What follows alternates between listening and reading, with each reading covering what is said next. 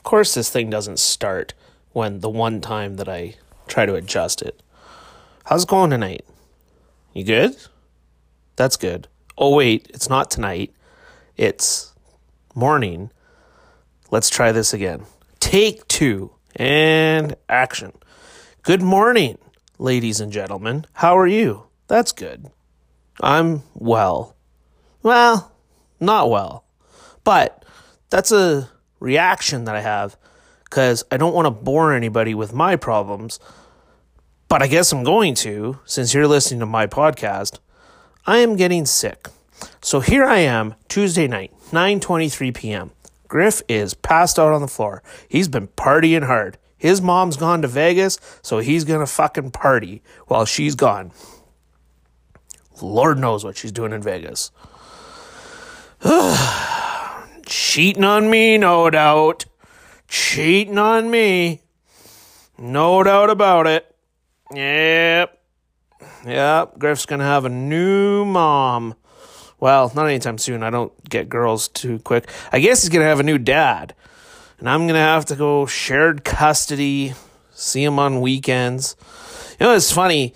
Me and Steph, we uh, we went out. Speaking of Steph, and how we used to date until she went to Vegas and hooked up with a bunch of dudes. We went out for Valentine's Day. Took her out for a nice romantic meal at Montana's, and. Uh, what do you mean? What are you laughing about? What are you laughing about? Montana's is massively romantic. It's the most romantic spot you can take a girl in Lloyd. So anyway, we go to Montana's for Valentine's Day. Actually, truth be told, this was her call, not mine. So, and it was a hundred dollar bill. I mean, I tipped pretty generous, but still, it was a hundred dollar bill. Uh, anyway, we go there, and there was like a forty minute wait, and oh man, you could see this probably late forties, early fifties year old dad and he's sitting with his daughter and she's about you know 12 13 years old and all i could think is man man that guy is divorced and his ex-wife is on a beach right now doing it with her new guy and he's out for supper with his with his daughter and he never sees her. There was no conversation going on whatsoever. They were just kind of awkwardly looking around the room. And they just like, man, that that is so the case. He never sees that girl, but but his ex-wife wanted to go to I don't know, Hawaii with the new boyfriend and he's stuck with the daughter and they have nothing to talk about, nothing in common because he's basically abandoned her since they broke up. And like even though I couldn't hear words being spoke, oh my god, was it entertaining. It was so entertaining. By the way, welcome to the Soups on Hockey podcast. That's my introduction. I'm an awful person. I mean Tyler Campbell. How are you? As I said, I'm sick. So I'm going to start with pros and cons tonight because that's what I have written down in my notes. Got a lot of notes. Going to be a long podcast. Pro, I'm doing a podcast. It's always fun. Con, I'm getting sick. Pretty sure it's strep throat. I might say that later in these notes. I'm not sure. Um, pro, I have a lot to talk about, as I just said. Oh, there it is. Con, pretty sure it's strep throat. Yeah, I should stick to the notes rather than go off script. I don't. If you've listened to the show before, I don't. Oh, and I got, you know, girlfriend's name Steph, dog's name is Griffey. Got a cat named George. I like to introduce them before each show now. Don't know why. Griffey sometimes stars, but he's pretty zonked out right now. Plus, tomorrow he gets to go to the dog kennel that he goes to all day. It's not really a dog kennel, it's just kind of a play place for him. Uh, yeah, and he loves just going there and partying. So I like to get up early. I think the earliest I can take him is seven. I like to get up early and get him out there as soon as I can. And we gotta pick him up before six, so I like to get there around five fifty seven. And I like it when he jumps into my truck and crashes on the passenger seat because he is so fucking exhausted. Because I don't know how many of you have golden retrievers or labs or dogs with high energy, but the best feeling ever is when they are out of energy because it is not easy. Anyway, um, pro, the Oilers playing great right now. Con, eh, 30 million or so is out of the lineup right now. Pro, McDavid is back on Sunday from the sounds of it. Con, doesn't sound like McDavid's back till Sunday, and that's at best. Pro, I'm drinking a hot chocolate that soothes my throat right now. That's, excuse me, right on cue. That's not really the truth. I ended up finishing the hot chocolate as I was writing my notes. Con, you'll have to listen to me drink it. Hey, that's now a pro. I finished it. Although I might end up having to down a few halls here, or whatever the other cough drops are that I have. Oh, it's coming. It's so coming. It's so strep throat. I'm going to be. Oh, we got hockey tomorrow. Oh, I just I just know that I'm to wake up in the middle of the night, brutal fever. Throat's to be to the point by then that I can not swallow anything. Insert sick joke here. And yeah. Oh man. It's coming. It's coming. It'll get you. Like a Brazzers ad on Pornhub. It'll get you. Right, Puffy? Go back and listen to a few of the old podcasts if you haven't to. If you don't get that joke. You fucking listen to my show if you want to get my jokes. You understand me? Nah, I'm just kidding. I'm just kidding. Just fucking around, eh, bud? New listener out there? Just fucking around. Uh, anyway, where was I? Pro. Oh, I already said this. I probably got three hours worth of material tonight. Con, this is probably going to be a three hour podcast. that was a dumb bit to start. Should have stuck to something about porn. Anyway, a lot to talk about tonight. Fuck, I didn't even put it in my notes, all the trades that have gone down. I had to put it somewhere in here so I don't forget. Um, yeah, right there right there. Isn't this good podcast on the fly? On the fly as my I try to balance my phone slash microphone and my laptop. Um, talk about trades that have happened, such as the Tyler Toffoli deal the Dylan DeMelo deal, the who else got traded? Brenden Dillon deal. Who else got traded? The who was the other defenseman today that got traded? Well, he's about to. Alec Martinez likely deal. Okay, who was the other big defenseman that got traded? Come on. Who was it? Campbell? Come on. DeMelo, Dillon. Who was the other one? DeMelo went to the Jets. Dillon went to the Caps. Don't tell me, don't tell me, don't tell me, don't tell me. Nobody text the show right now and tell me, even though nobody on this planet knows that I'm doing this show at the moment. Nobody texts this show and tell me. Okay? Nobody. It was Dylan DeMelo. It was Brenden Dillon. DeMelo went to the Jets. Dillon went to the Caps. Martinez, as of recording this, has not gone to the Golden Knights, yet Bob McKenzie, for some reason, has already said Alec Martinez is going to the Golden Knights, yet it's not done. It's very weird. It's a very bizarre situation, I would say. Oh, who was the other defenseman that went? Well, Andy Greene went. The Andy Greene deal. The Andy Greene trade. Gotta talk about that. Oh, the Blake Coleman trade. Comma. The. Who was the other defenseman? Why am I blanking on this? Sami Vatanen might get traded. Wayne Simmonds might get traded. I guess I haven't talked about the Kyle Clifford deal that also included my brother named why am I blanking? Jack Campbell. oh, jokes that make myself laugh.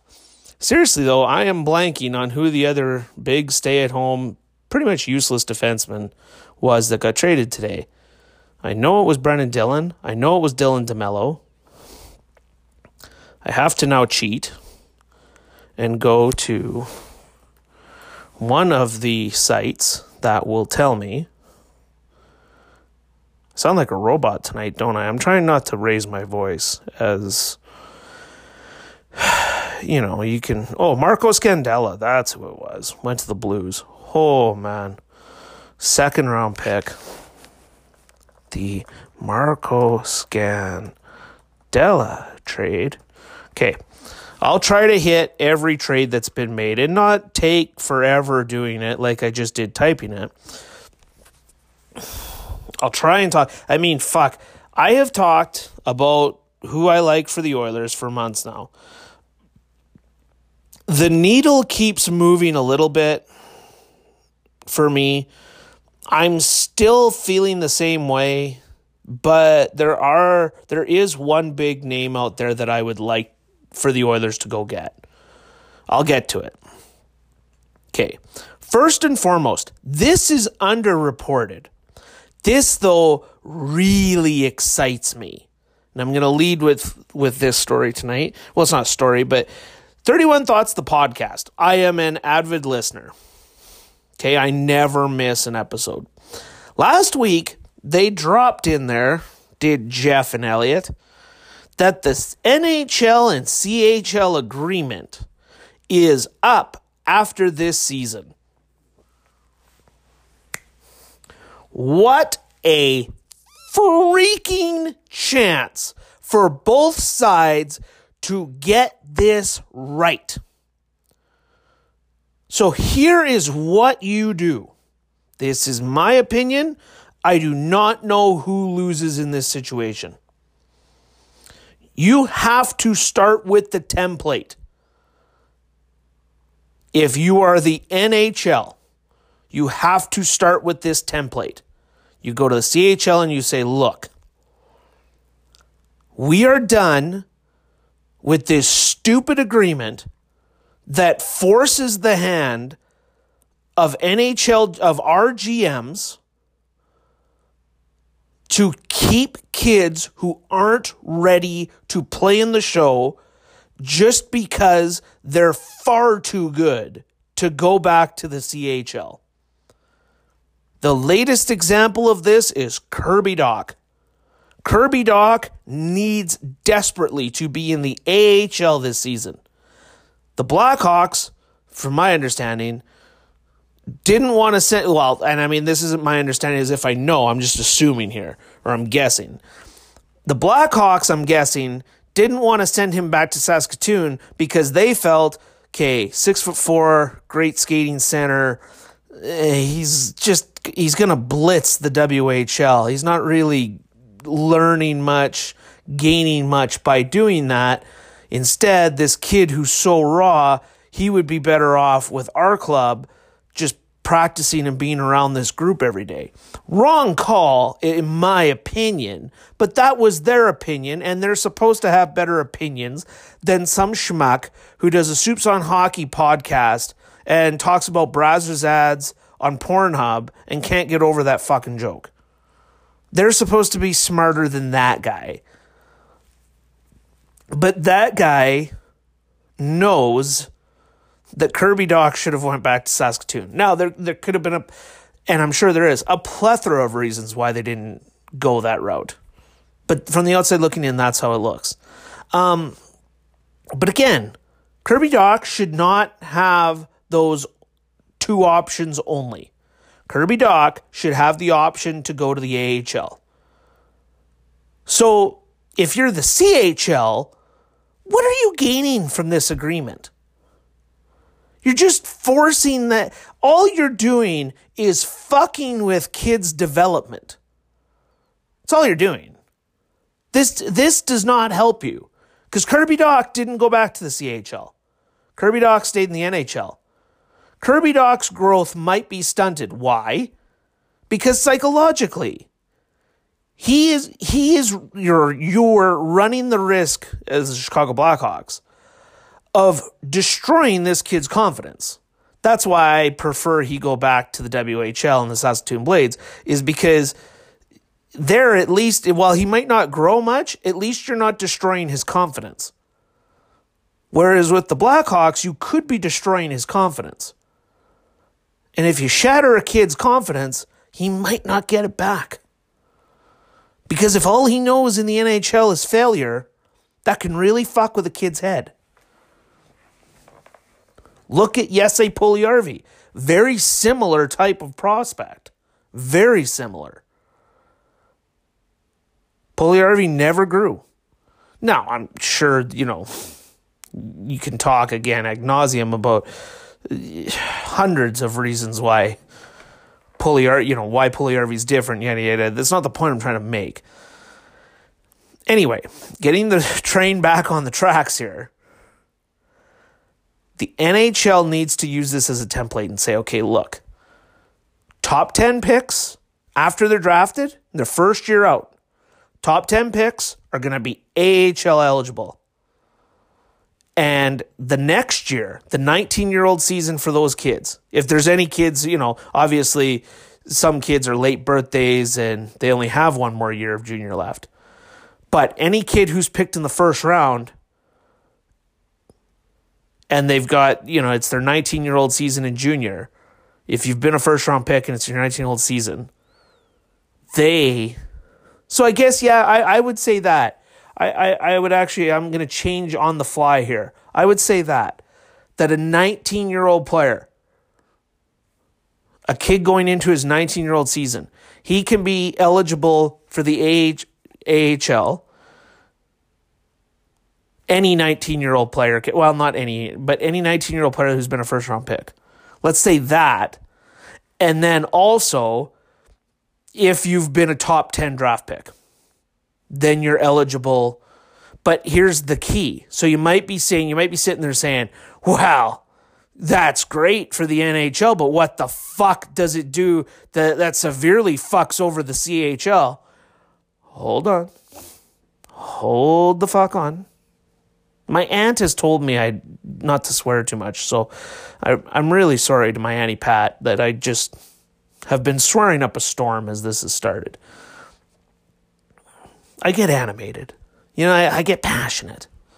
Um. Anyway, the caveat, the carrot that you dangle for the CHL is that those kids aren't eligible for the AHL without the NHL, the NHL team who drafted them, buying those players out. And you set a fee, and that's where you negotiate. Is you negotiate that fee to buy the players out. That way, the CHL owners win, the NHL organizations win, and the kids win. As Michael Scott would say, win, win, win. That's what you do. Now, what that number is, I don't know. That's where you negotiate. That's where it gets tough. But, you know, let's arbitrarily, let's say it's $500,000. One time fee, $500,000 to buy that kid out from playing in the CHL and making him AHL eligible. That's peanuts to an NHL team. Absolute peanuts. To a kid's development, it's massive. It is massive. Here's the other thing you don't have to do it. You know, and because there is money involved, there is still incentive for NHL teams, let's say with a 27th pick, who, you know, yeah, maybe he could go to the AHL, but, you know, he's still You know, he could he's not going to be hurt by going back to say the Sarnia Sting. You don't have to buy him out. You got the option to keep him in junior. It is such a win win motherfucking win for everybody involved if you do it that way. Again, what the number is for the buyouts, I don't know. But there's a number there that would appease the CHL owners and would not be too big of a fee for the NHL owners. Maybe it's a sliding scale. Maybe it's more for the top 10 picks than it is for the 19 year olds. And by and, and yes, I think I made myself clear, but just in case I didn't, any 19 year old first round pick. So let's take, you know, he wasn't a first round. Well, let's take Evan Bouchard in his draft year. The Edmonton Oilers then Evan Bouchard was going in to his 19 year old season after his after his draft year. He was late birthday. He's October 21st, I want to say, or 20th. So Evan Bouchard, in that scenario, the Oilers instead of instead of having him play seven games with the big club that season and question whether or not it benefited him to go back to London, they could have simply said to the London Knights, "Here, we're going to buy him out from his CHL agreement. He is now eligible to play in the AHL. Win, win, win." Now, Bouchard would have qualified on two fronts because he was also a top 10 pick, but you get, again, you get what I'm saying. So that's my theory. That's my that's my advice as to what to do. Uh, and again, maybe it's a sliding scale for top 10 picks. Maybe first overall picks cost more to do that with than the 10th pick. Maybe the you set a price for the top 10 picks and it's a lower fee for anyone else who wasn't a top 10 pick cuz they're not bigger names maybe it's a maybe it's more money for the 19 year olds instead of the top 10 picks because the top 10 picks is more vital that they get the AHL time but they have to rectify that because man that is that is and I mean, NHL teams shouldn't be so stupid as to keep so many of these kids like they do. And I'm not talking about the obvious ones who should be. You know, Taylor Hall made the jump. Taylor Hall was more than ready. Lafreniere next year, he is more than ready to step into the NHL. Those aren't the kids I'm talking about. I'm talking about the Kirby Dachs of the world. You know, I'm talking about, you know, and he was fine with doing it, but Drew Doughty, Zach Bogosian, was one who maybe didn't develop properly because the Atlanta Thrashers at the time were saying, well, you know, what's what's better for this kid's development? Should he go back to I think it was Peterborough or should he stay with the Atlanta Thrashers because we feel like the Thrashers are going to be in Atlanta for a very long time and have a lot of success building around the likes of Zach Bogosian and Ilya Kovalchuk and you know, eh, we got this Evander Kane kid we just drafted and no, they were going to draft Evander Kane. Oh, who was the kid they took in 2015? Alex Bure. Yeah, we got this Alex Bure kid coming up from the minors. He's going to be great. So the Atlanta Thrashers, look out for us. We are on the rise. By the way, Zach Bogosian in his rookie year, I went to a Thrashers game in Edmonton that year. He looked good. He looked really good. But that's the case of the defenseman who developed prematurely, so to speak, much like Dion Phaneuf. I, I wonder if that's Aaron Ekblad. You know, something that you got to kind of watch out for with your defensemen is how much growth they have. Because sometimes defensemen, you know, and this happens with forwards too, but I notice it especially with defensemen, sometimes they can just develop a lot quicker, you know, when they're younger. And then, you know, they get to 22 and 23 and oh, they're topped out already. Jacob Trouba was another one kind of like that. Okay, get back on track, Campbell. Plus, oh my God, my throat is going to hurt so bad at the end of this. Um, the other thing, the other big, not big news, but the other story that to me was was a big deal was the Olympics. the The news that that the IOC is willing to do what the NHL wants in order to get NHL players to the 2022 Olympics. Um, NHL insiders quickly came out after and said, "Nope, isn't a done deal because the owners still don't want to go." And and they were all just adamant about how, yeah, no, yeah, the owners they don't really want to go. what a bunch of bullshit. Not what a bunch of bullshit that they don't want to go. What a bunch of bullshit that they're claiming they don't want to go. The 2022 Olympics are in China. You want to know how hard up businessmen are to get into the Chinese market? Go look at the mess that Daryl Morey started this fall for the NBA owners. Go look at that. Go look at all the hypocrites in the NBA who were stepping over Daryl Morey's metaphorical carcass to say, yeah, we don't stand with Daryl Morey. We think we think the Chinese government is just great. the NHL owners saying, yeah, no, yeah, yeah, we sure don't want to go. Yeah, they're saying that because it's still got to be negotiated in the CBA. And if they look eager to go, then they won't have that negotiating power. they're going. Don't listen to any insider on this. That breakthrough that with the IOC agreeing, there is not one fucking reason the NHL owners wouldn't want to go at this point. If they get if they get that, they they can they can show the content, you know, and and promote it and all that stuff. Like they're they're going. The insurance is covered. Like it sounded like everything. The IOC was like, okay, we'll do it. And I mean, the IOC they got to do it because without hockey, they don't have the Winter Olympics, especially in the United States, don't provide that that big event to gravitate to. You know, and I mean the Olympics on their own, yeah, it's it's a big event, but you kind of need a big draw within within the event. And that's that's hockey. And they didn't have it in 2018. Obviously the IOC felt and probably NBC more than anyone felt the sting of not having hockey. They'll be there they'll be there. And actually, I'm working on a piece right now as to what Team Canada might look like, because that's what I do.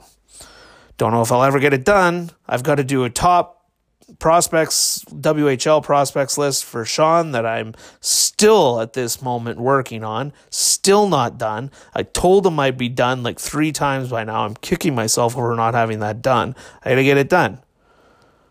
Still haven't done a top or haven't done a, a company a whatever. I haven't done a podcast to accompany my top 32 list. I haven't done a podcast to accompany my mock draft. I hate falling behind, and I'm always behind. So I hate myself in general. Yeah, I just got, I'm just trying to look through my notes right now. To sum up, they're going, okay. Um, Toronto lost again as you're listening to this. It would be last night and the concern is through the roof right now for that hockey club. And it, it's not to dump on them at all, but I just I watched that unfold and it just reaffirms my recent beliefs cuz I wasn't big on this before, but you can only have so many superstars, but that you need the depth to go with the superstars. I think back to the way Daryl Sutter in the cap system built the Calgary Flames. And he had Iginla and Phaneuf and Bouwmeester and Kiprusoff. I want to say there was like one other really big salary in Calgary. I mean, he had Jokinen for a bit. That's not who I'm thinking of, though. But anyway, it, it felt like Daryl Sutter, like he loaded up at the time with these high end or high salary anyway players And then he just kind of had a bunch of okay like plugs. And i don't mean that to insult anybody who played in the flames teams from 06 to 2010 not really meaning and i mean Bouwmeester didn't get there till 2010 so but anyway i'm not meaning to insult any of the flames that were on that or on those teams. Like craig conroy is on those teams and i thought craig conroy, conroy was a hell of a player. But the point is that wasn't a deep flames team and, you know, you've seen Chicago do it. And in Chicago in 2010, like that roster might be the best cap era roster. It'd be right up there anyway, the 2010 Chicago Blackhawks. Be right up there. Uh, but then they lost so many guys for 2011 and 2012, and they were rebuilding even though they had Kane and Toews and Keith and Seabrook, they had tent poles, but they didn't have any and Hossa, and but they didn't have any depth.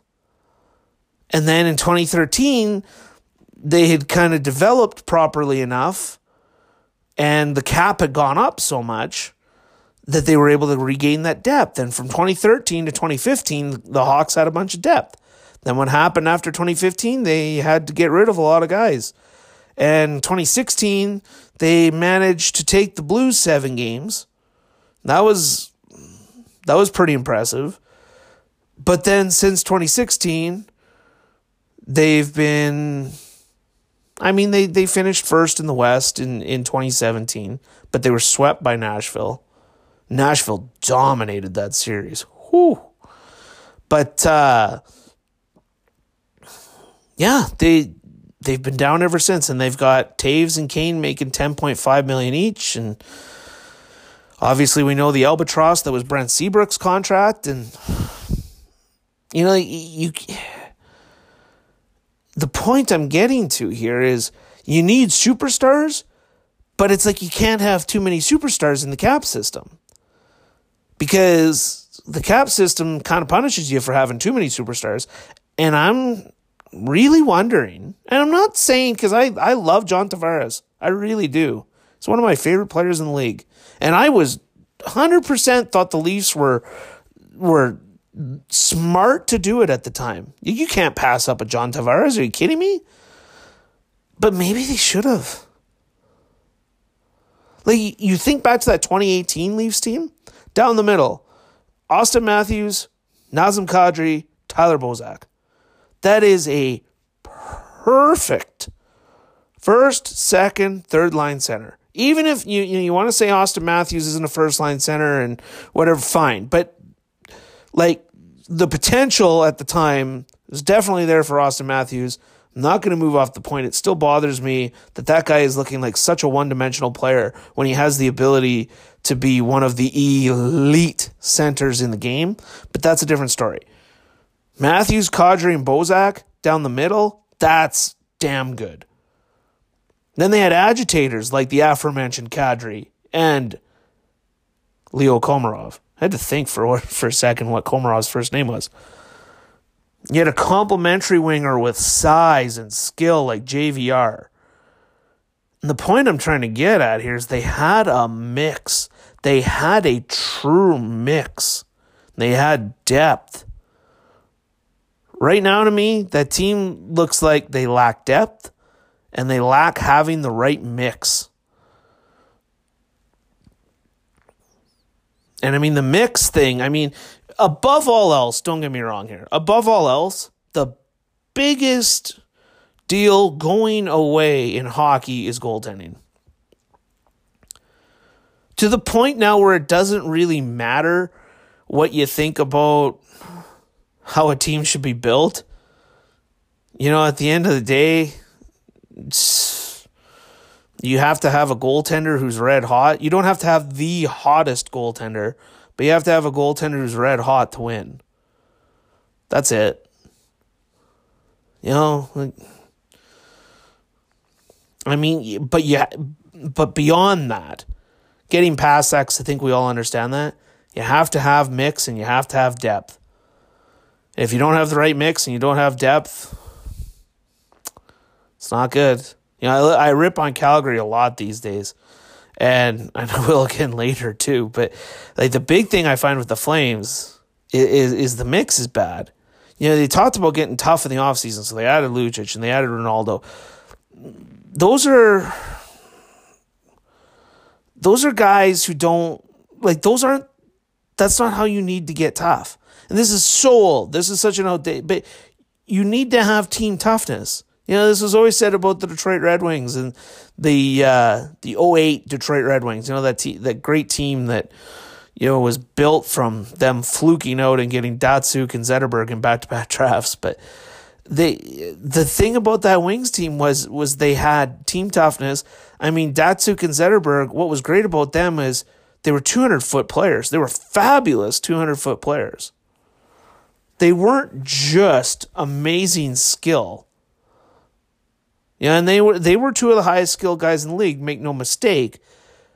But 200 feet, those guys were amazing. I look at the Carolina Hurricanes right now on that top line with Aho and and uh, and Svechnikov.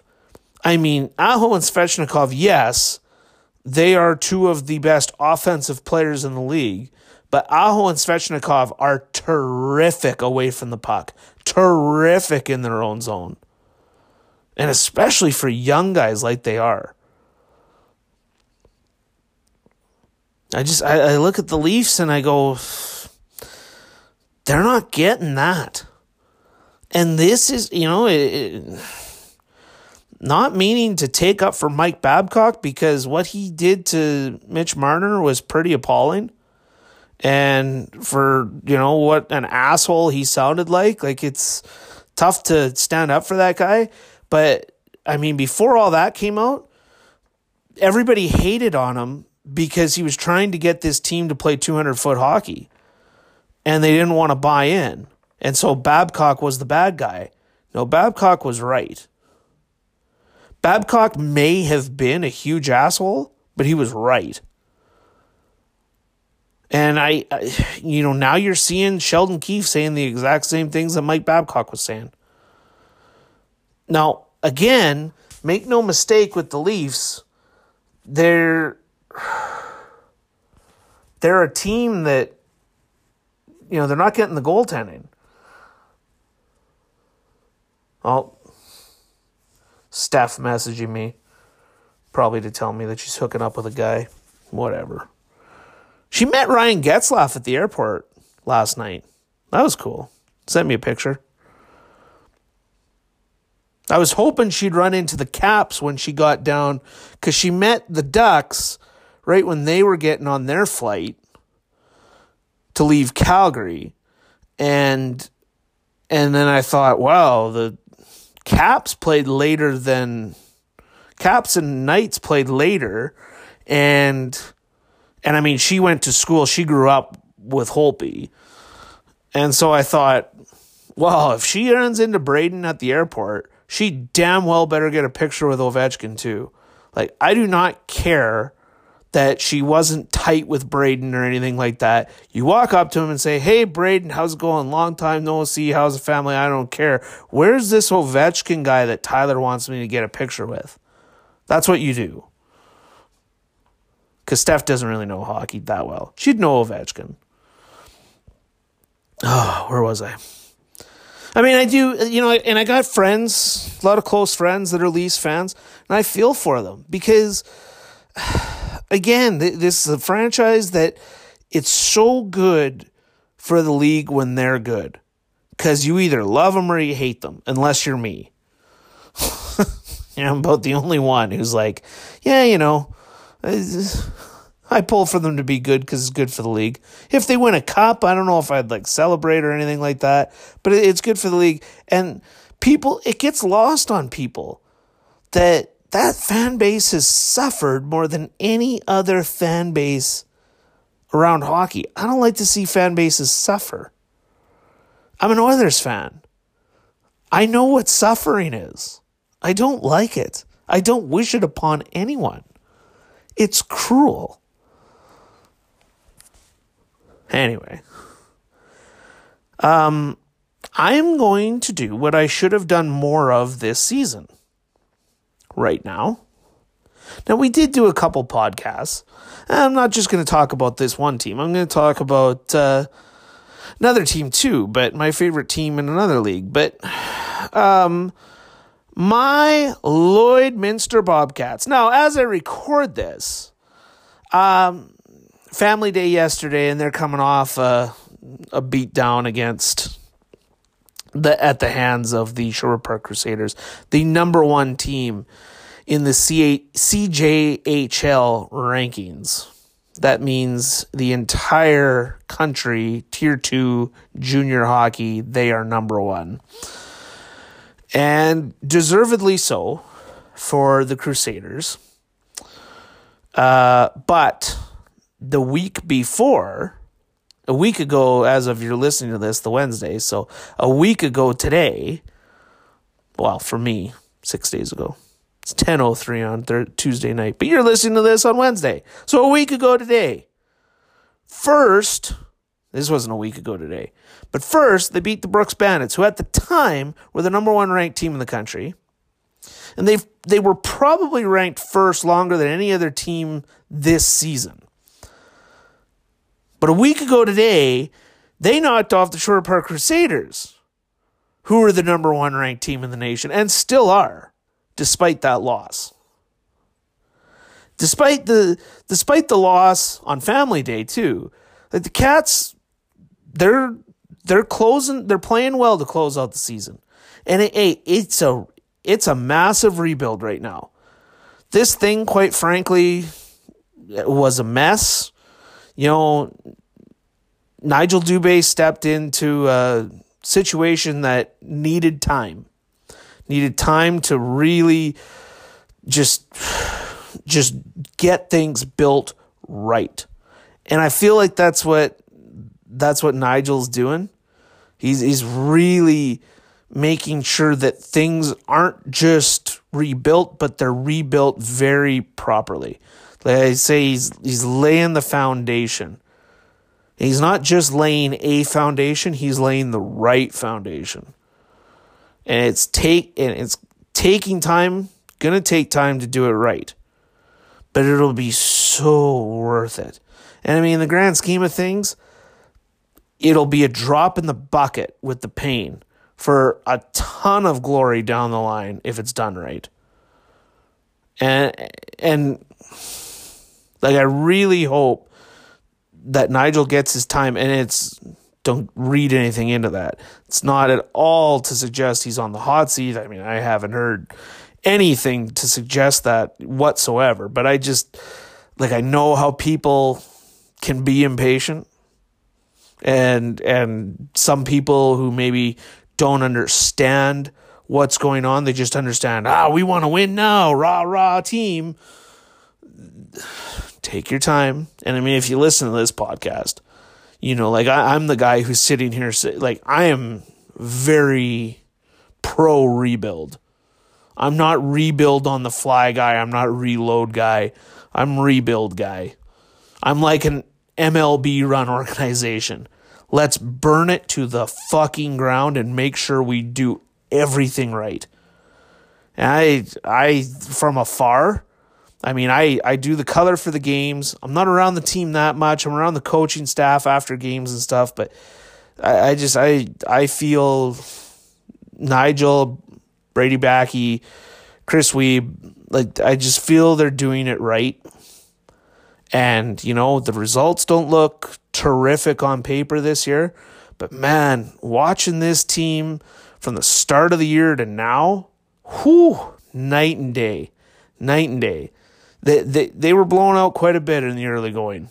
And I mean, yeah, they got blown out on Monday, but that was to the number one team in the nation, uh, who had just they just knocked off. So obviously, Sherwood Park was pretty pissed off in that game, wanting to get that win back.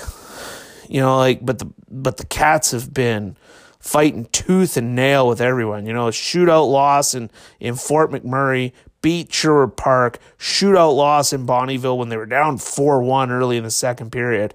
Uh, uh, they beat they beat Drayton Valley. Was it Drayton Valley at home? Yeah, it was.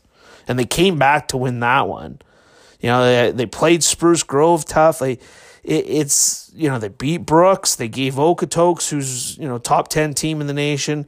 You know they fluctuated week to week here. I think they're at six right now. Gave Okotoks a hell of a game.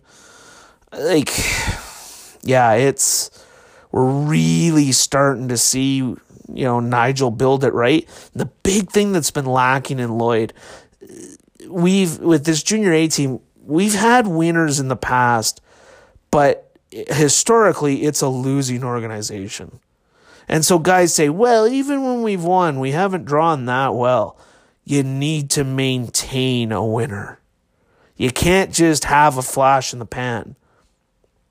You know, we've had two that I, I thinking off the top of my head anyway, they've had two somewhat sustained runs of success. In from about 98, 99 for sure, but 98 to 2001, they had a pretty good run in there. I know 99 and 2000, they had two really strong teams. 2000, they were probably, that was the year Fort McMurray hosted Nationals and they had Scottie Upshall on their team.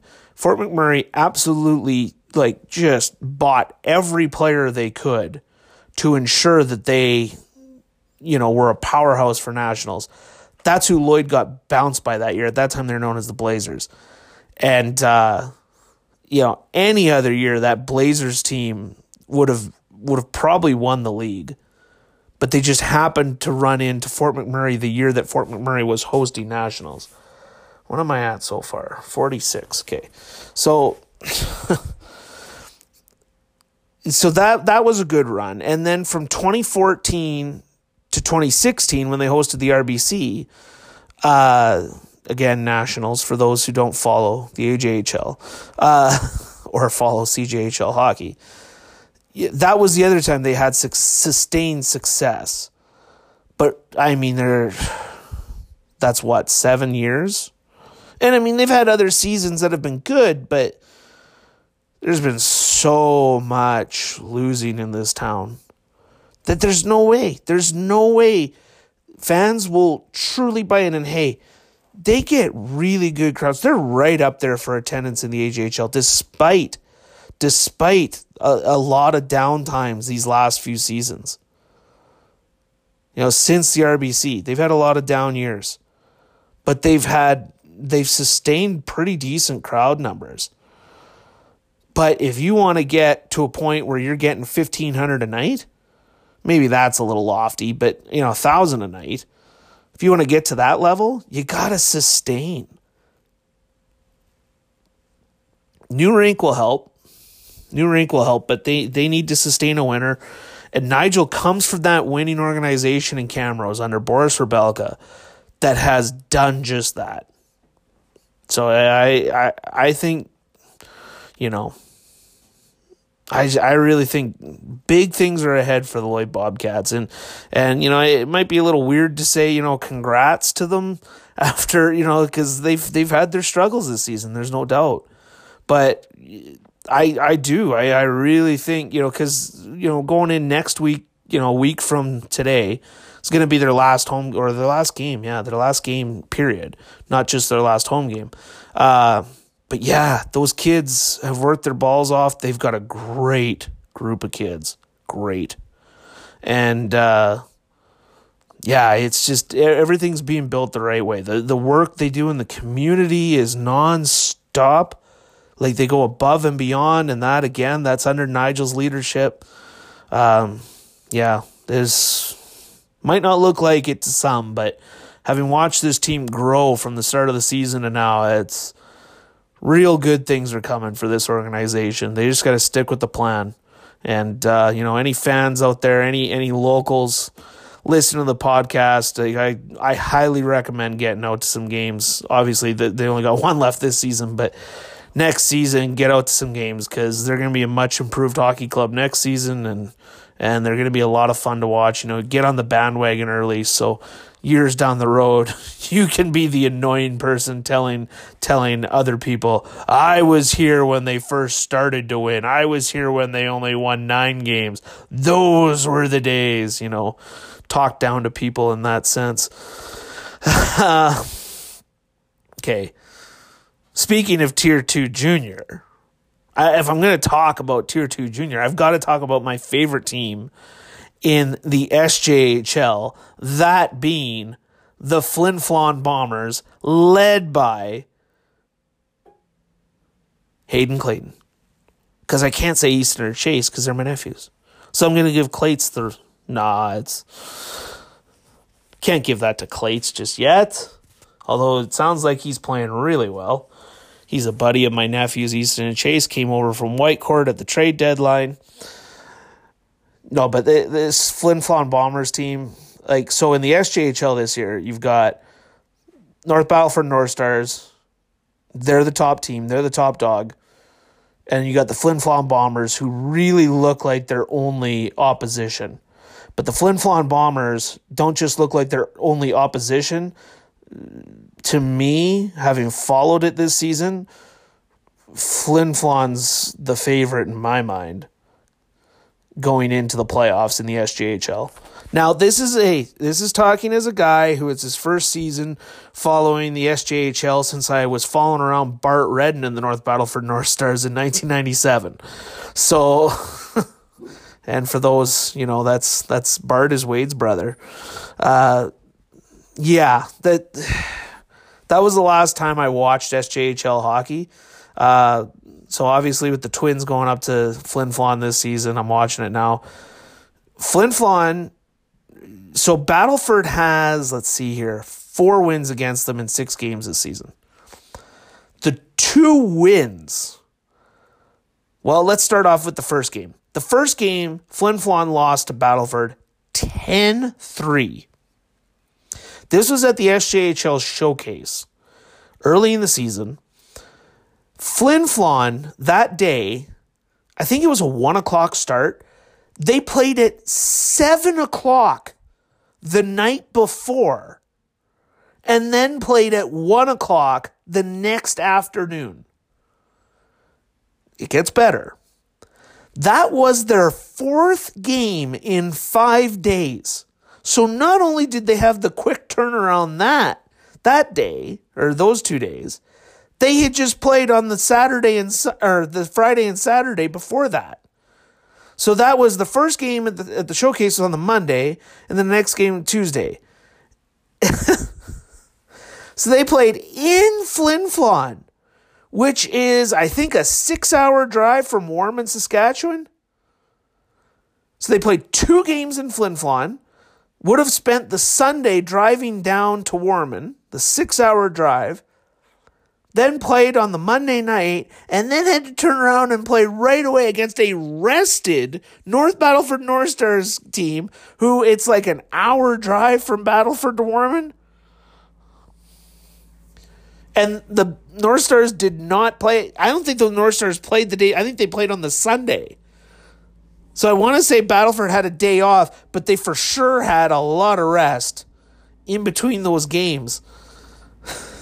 And so as as you would expect, you know, and just in case you're doubting how like this was clearly just a case of one team just gassing out. End of the first period, Flin Flon was up on Battleford 3-2. Then it was still 3-2 under 5 minutes to play in the second period. Battleford gets two goals. Two quick goals before the end of the second period. Boom, it goes from 3 2 Flin Flon to 4 3 Battleford at the end of the second. Well, what's happening? Why did they come at the end of the period? Because Flin Flon's gassing out. What happened in the third period? They got shelled for six goals.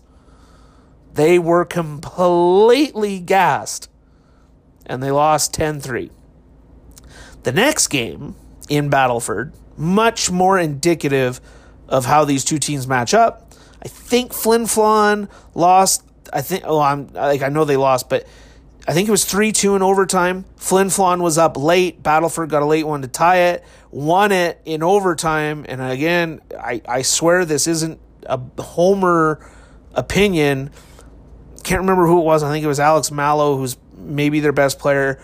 Got blatantly hauled down on a scoring opportunity in overtime. Play came back the other way, and Battleford won. And that's that's fine. I mean, missed calls bullshit, but even then, three two and for Battleford and and anyone's game, right? The next game, again in Battleford, I'm there for this one. Flin Flon completely outplayed them for 50 minutes. First 10 minutes, Battleford was all over them, got a 1 0 lead. After that, it was all Flin Flon. Dominated. And Corey Schwab's kid, I can't remember what his name is, but it's Corey Schwab's kid, the former New Jersey Devils goaltender. And Tampa Bay and Schwab bounced around the league. I think he spent a little bit of time in Toronto. Schwab's kid stood on his head, stole the game for the North Stars. They won 3 2. I can't remember what the shots ended up in that game, but I was going to say it was like 40 20 for Flin Flon. Like, just badly outshot them. Might have been 40 30, something like that. But it was, the, the, it just dominated the play. The next night, I couldn't be there for the next game. And they played back to back nights in Battleford. So like you're you're feeling after that OT game and after and after you know game they dominated, deserved to win and didn't get the win. You're kind of feeling like okay, it's coming. You can feel it coming. You can feel it coming. The next night, oh, it came. Flin Flon won the game in North Battleford by a score of ten to one. The Battleford North Stars in this game did not have the excuse that the Flin Flon Bombers had in their blowout loss of being gassed. Nope. Same two teams played the night before. 10 to 1. Oh, well, that's just a one off. Everything must have went wrong for Battleford, yada, yada, yada. Finally, last weekend, Battleford traveled up to Flin Flon to play the Bombers. And on the Friday night, they lost to Flin Flon by a score of six to one. Battleford came back in fairness. Battleford came back with 4 1 win on Saturday, but the 6 1 defeat was a beat down. The 4 1 defeat was Battleford came out hard. I think it was two nothing, maybe only one nothing after one. Badly outshot them. From there, it was pretty evenly played. But you know, as you would expect, a four-one game, back and forth game. Uh, you know, it was, it was a close game. The six-one game wasn't a close game. So, in my biased opinion, SJHL's headed for a heck of a league finals. It's going to be Battleford and it's going to be Flin Flon, and barring any upsets, gonna be a heck of a finals. And uh, I mean, we'll see. We'll see. Not to disrespect any of the other teams in the league, and I very much so am in saying that.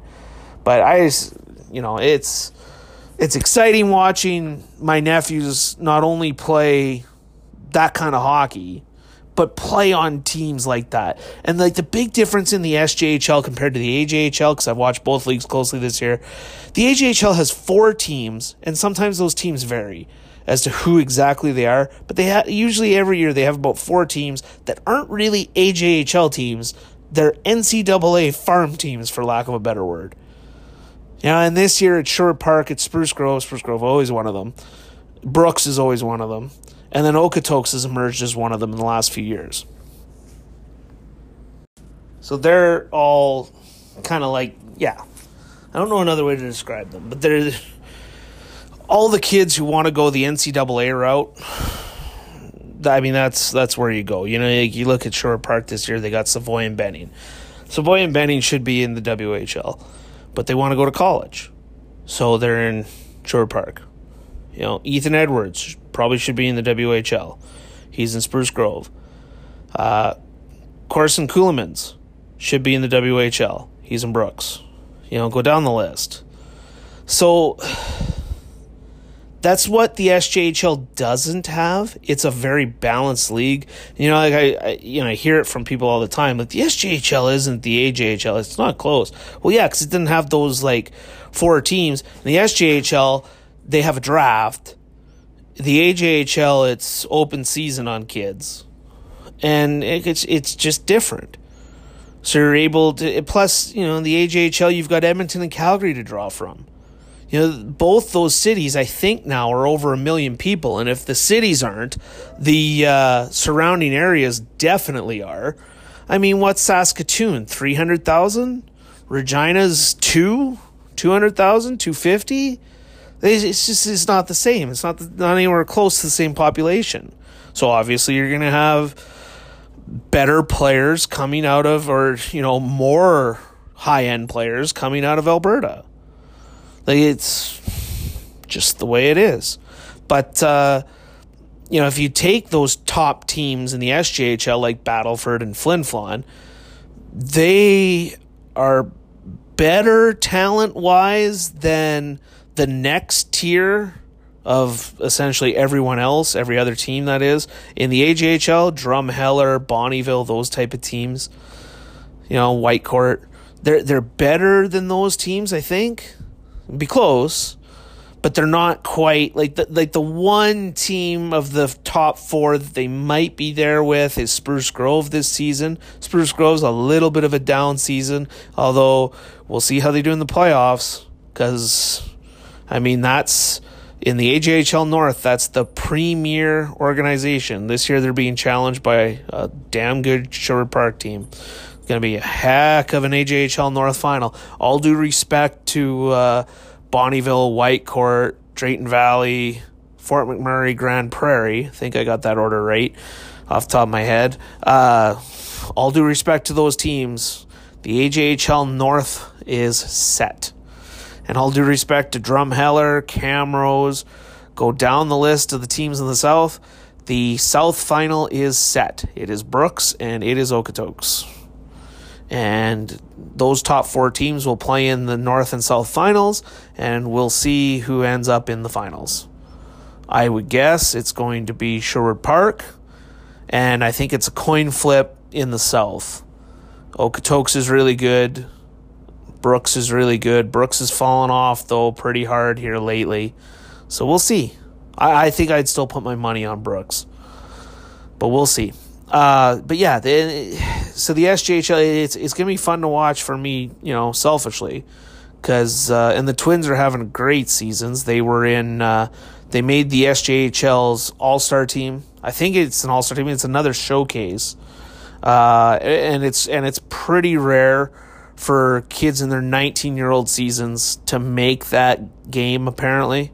I know that's what they were saying on the broadcast. Rod Peterson and those guys who did the broadcast for SaskTel were saying that. And uh, the first game, I know the Twins, they uh, they got rave reviews from the broadcast team. Uh, third period, they were saying they were the best line in the game. So that was fun. But yeah, it's uh, Gonna be a heck of a league final, in my opinion, if it's Flin Flon and Battleford in the SJ. And the top four playing off in the AJ will be great. Uh, yeah. Love watching the junior hockey, man. Love watching. Okay.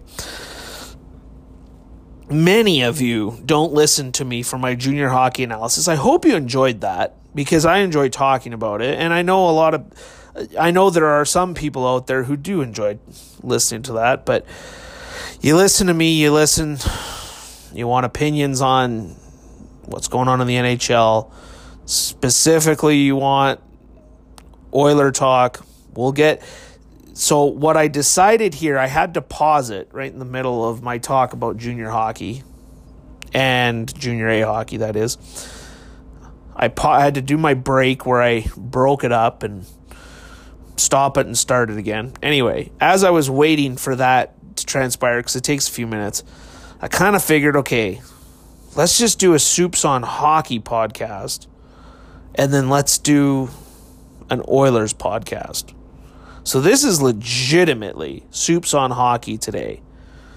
And because the trade deadline's coming up, let's just fucking go all in on trade deadline, and then hopefully my voice, my strep throat won't kick in in time, and I'll be able to do an Oilers podcast as well. So let's get to the trades that have happened. Okay. I didn't even write this one down because you heard me writing them down or typing them. Jason Zucker to the Pittsburgh Penguins. Obviously, Taylor Hall to the Arizona Coyotes. Those are two that have already happened. Tyler Toffoli, Dylan DeMelo, Brenden Dillon, Alec Martinez sounds like it's going to be done. Andy Greene, Blake Coleman, Kyle Clifford and Jack Campbell, Marco Scandella. I think I've hit all of them. I mean, do I really want to talk about the Julien Gauthier trade? And I think that was a heck of a trade for the uh, for the New York Rangers.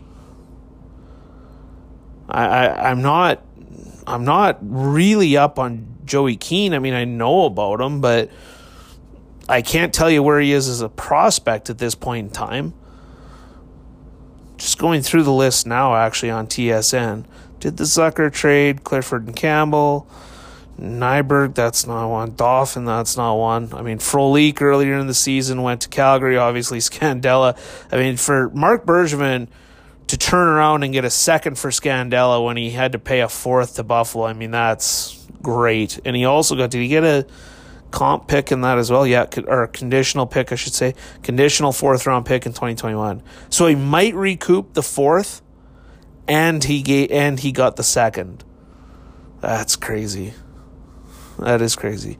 But no, I've I've talked about the main ones here. I've I've got to all of them. So let's talk about them. First of all, first things first, very obvious, seller's market. Which makes me reiterate even more. Marc Bergevin, sell the fucking farm. Well, don't sell the farm, but sell, sell, sell, fucking sell. I'm not one of these guys who thinks and I might have said this before, but I, you know, in hindsight, I would have been wrong. Marc Bergevin definitely shouldn't be fired because of the job he's done. He shouldn't be because you look at his track record. His track record making deals is pretty good. What Marc Bergevin needs is to be told, Marc, we need you to rebuild this. And we don't just need you to rebuild this, we need you to burn this to the fucking ground and get it rebuilt right, as I've talked about. If Bergevin didn't want doesn't want to do that, then okay, then you need to change course. But if you can get Marc Bergevin on board to do that, holy shit, the opportunity for the Montreal Canadiens is just staggering because it, it's kind of mind blowing listening to some of their media and some of their fans talk about the team right now, how close they think they are, when in reality they're delusional.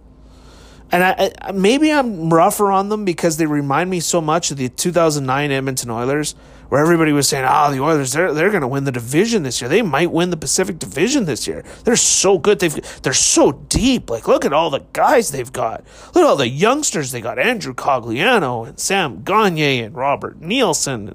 They brought in Erik Cole and." And, and look at the blue line of Visnovsky and Souray, and they got Roloson in goal. And yeah, they had an extremely deep team. They didn't have one fucking player to build around. Now, the Montreal Canadiens have two guys to build around, except for it's not 2014 anymore. Shea Weber is not going to be, like, he's past his prime. Carey Price, past his prime. Yeah, I heard Eric Engels yesterday, or two days ago now, as you're listening to this, but I heard him on Hockey Central, and he's talking about, you know, who the Montreal Canadiens would trade, and he goes, Brendan Gallagher. Well, you're you're not trading Brendan Gallagher. I mean, he's he's a foundational piece. He's he's a guy you win with. Huh?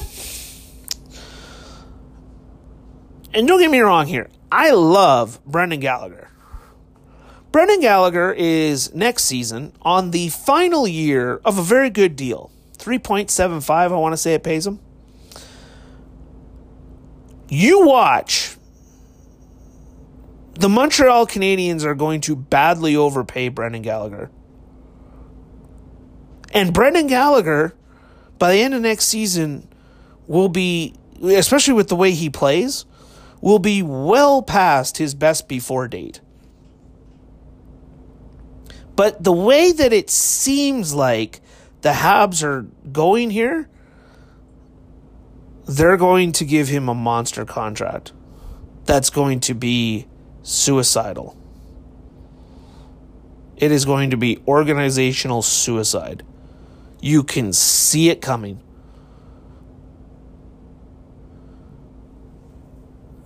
They want to keep Jonathan Drouin.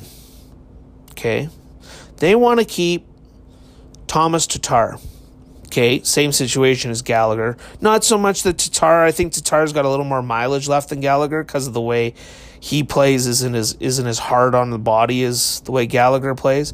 Better wheels, but that deal that's a pretty good deal right now. It's gonna excuse me. It's gonna expire. He's a free agent. What do you do? Jeff Petry. He's gonna get paid a lot of money. Free agent. What do you do? let me ask you this too. Who the fuck is the one guy that the Montreal Canadiens are building around here? Don't give me Carey Price. That's gone. Those days are gone. Now, I still think Carey Price can be an effective goaltender for five more years. I think that's fair. Five more years is what he can give you.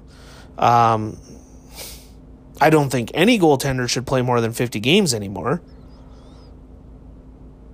So you're paying a guy, think about this, you're paying a guy 10.5 million to play 50 games for you. And if he plays more than that, you're likely running him, you know, you're kind of wearing him out.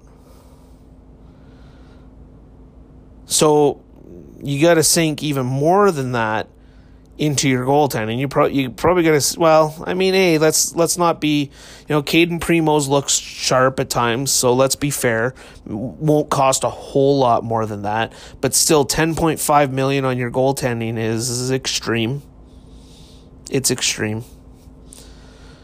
Shea Weber, I mean, hey, he's going to play the rest of the season, which it looked like he was going to be out. Do you trust him health wise moving forward, though? Do you? Who's the piece you're building around there? I'll give you the answer. There isn't one. And they don't, and again, I go back to the mix, as I've talked about with teams. The mix in Montreal is not good. They're heavy on the wings. They don't have a whole lot on the blue line. I keep hearing about how good their prospects are. Look, I'm not looking to shit on Trevor Timmins drafting. I'm really not. But at the same time, I heard this with the Minnesota Wild for a long time. Oh, the Minnesota Wild had such a great prospect base. They had so many great kids. They didn't have one kid worth building around. You can hit on second and third round picks, and that is awesome. The Tampa Bay Lightning have hit on a ton of second and third round picks. The Tampa Bay Lightning. The biggest reason why the Tampa Bay Lightning have been successful is because they had Stamkos, Hedman, and eventually Vasilevskiy to build around. Now, Kucherov came in and he was a second round pick, and I think the 57th pick in the 2011 draft, and he became another one of those pillars. But that's catching lightning in a bottle. Okay? You can't depend on that. It's like how I hear now from guys, and I think Engel said this in his interview too. You know, he's a big advocate for rebuilding on the fly because Boston's done it they hit grand slams on David Pastrnak and Charlie McAvoy. And I don't even know if they hit a grand slam on Charlie McAvoy, but he's really good.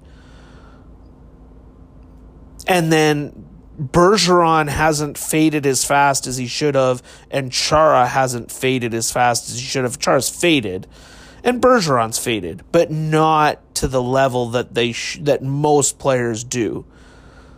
What the Boston Bruins did was they caught again lightning in a bottle. So it's not a rebuild on the fly, it's getting insanely lucky. Now, when you do a burn it to the ground, rebuild from scratch type of rebuild, when you do that type of rebuild, it's not to say that luck isn't involved there either. But That to me is a lot less about luck and more about, hey, this is strategy. Because at the top of the draft, you know you're likely, not in every situation, but you're likely to get foundational pieces. This year at the top of the draft, as I've discussed, this would be my move if I am the GM of the Montreal Canadiens. I would trade as many pieces as I could, including eating half of the salary on Carey Price and half of the salary on Shea Weber. The reason I would do this is to max out their value. I would load the bloody fuck up on assets. And then at the draft, if I don't win the top pick, I am in position to trade for that pick. Not to mention that you would still have a boatload of assets to build around. Because the thing about the Canadians right at the moment, and this is why I think the other reason why I think it's so vital that they rebuild now is because if it goes south next year, as I believe it will, then what do you have? Then Max Domi isn't worth near as much. Then Brendan Gallagher's a free agent. Then Jeff Petry's a free agent. Then Thomas Tatar's a free agent. Then Carey Price might be viewed as a has been. Then Shea Weber might be ready to retire. You strike now while you know you can capitalize on these assets. And what are you building for for next year? Seriously, are you do you seriously think that the Montreal Canadiens are going to make a cup run next year? They're not even close. What do they got for centers? Phillip Danault? Phillip Danault on a good hockey club is a second line center, if not a third line center. Kotkaniemi, will he be ready? I like the kid, but eh. Ryan Poehling, will he take a massive step? Eh? Like this this is not a club that's built to win. And the shit that I'm hearing from a lot of the media is mind blowing. It's asinine. My buddy Yannick, I don't know how, how Yannick thinks. And Yannick, if you're listening, like, geez, I gotten to know you this last year, and you're a real good dude. And I don't mean to shit on your Habs at all. I'm not. I mean, I, I I'm wanting to see this because I'm wanting to see this organization back to where they should be. That's why it fires me up so much. And I agree with Yannick. Yannick's a big Bergevin guy, and I agree with him. But the the half in, half out approach that they've had under Bergevin is it's not working. It's been eight years, guys. It is not working. Okay, they tried building around Carey Price. It didn't work out. It's a very similar situation in Edmonton where you have trouble drawing free agents. In Montreal's case, not because of the city, because of the taxes. Because of the taxes in Quebec, it's it's astronomical. It's already bad in Canada, but it's especially bad in Quebec. It, that, and that's not. I don't really know that, but that's what I've been told. So build it through the draft. And especially this season. Lafreniere is coming out. He is francophone superstar. He, once, you know, first time in 20 years that francophone skater is going to be the first overall pick. Marc Andre Fleury was in 2003. Obviously, he's a goaltender. Vincent Lecavalier was the last francophone skater to be chosen number one overall. There's been players out of the Q, Nathan MacKinnon, Sidney Crosby, Nova Scotia guys. There's been a goaltender, Marc Andre Fleury. Not since Vincent Lecavalier has there been the francophone superstar. And here's your chance. Here is your fucking chance to get this kid and build around him and to and you've already got some real good pieces. Imagine And I think Lafreniere is a center. I, I if I'm an NHL team, I'm drafting him as a center and I'm putting him at center. I don't care that he's playing the wing right now. I really don't. I think you're wasting your talent or wasting his talent if you leave him on the wing. Imagine him with Cole Caufield. Whoo All of a sudden, I like Cole Caufield a hell of a lot better because he has a center that can get him the puck. Cole Caufield's not playing with a center who can get him the or can't get him the puck. Ooh, that might be a pissed away draft pick. Let's be honest here.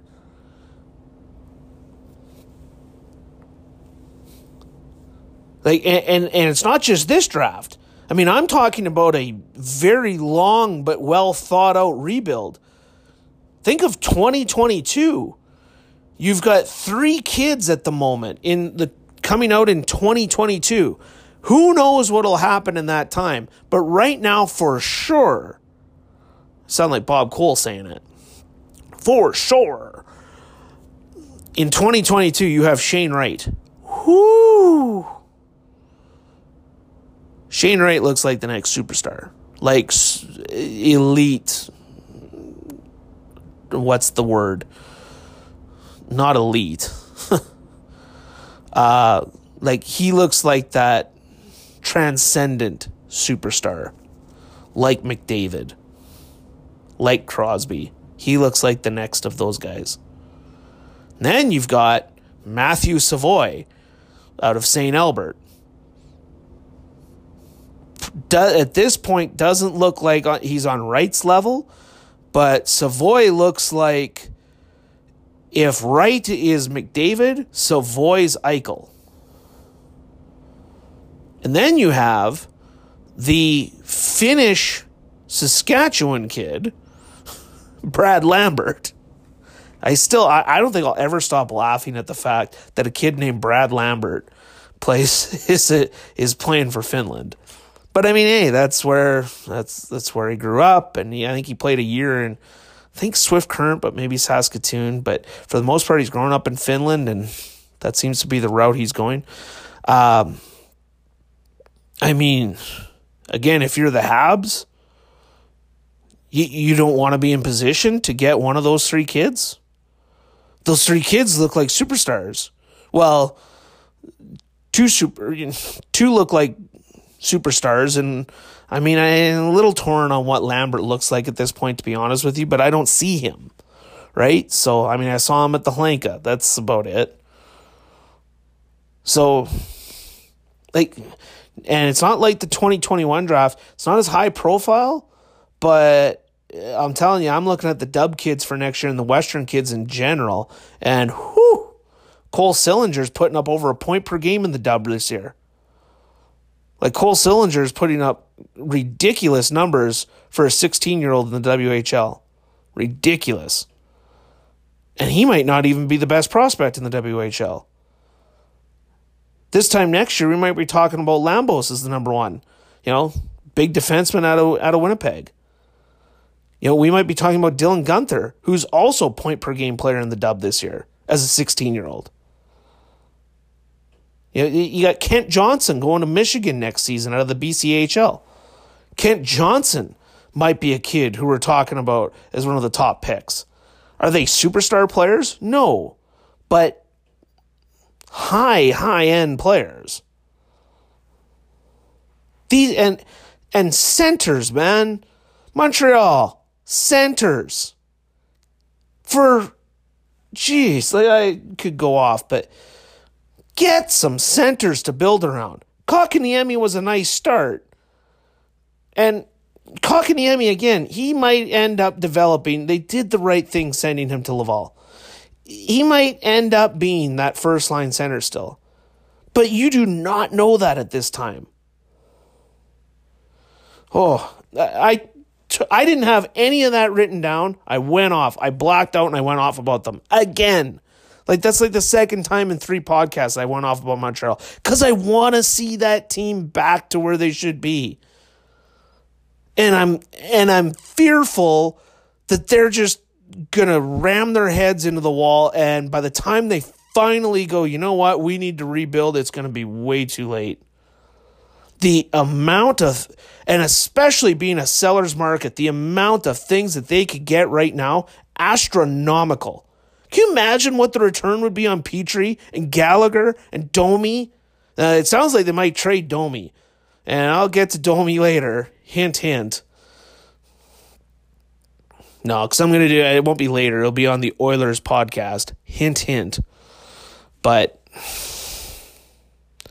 Tatar, Carey Price, if you ate half on Carey Price, the other benefit to eating half on Price and Weber, as I said in the, you know, whenever it was the last time I did this rant, that's like 9 million plus that you'd be eating. But if you're in it for six years, but if you're rebuilding and if you're like doing a massive rebuild, you need that cap, you need to burn cap dollars to get to the floor any way you can. That nine million helps.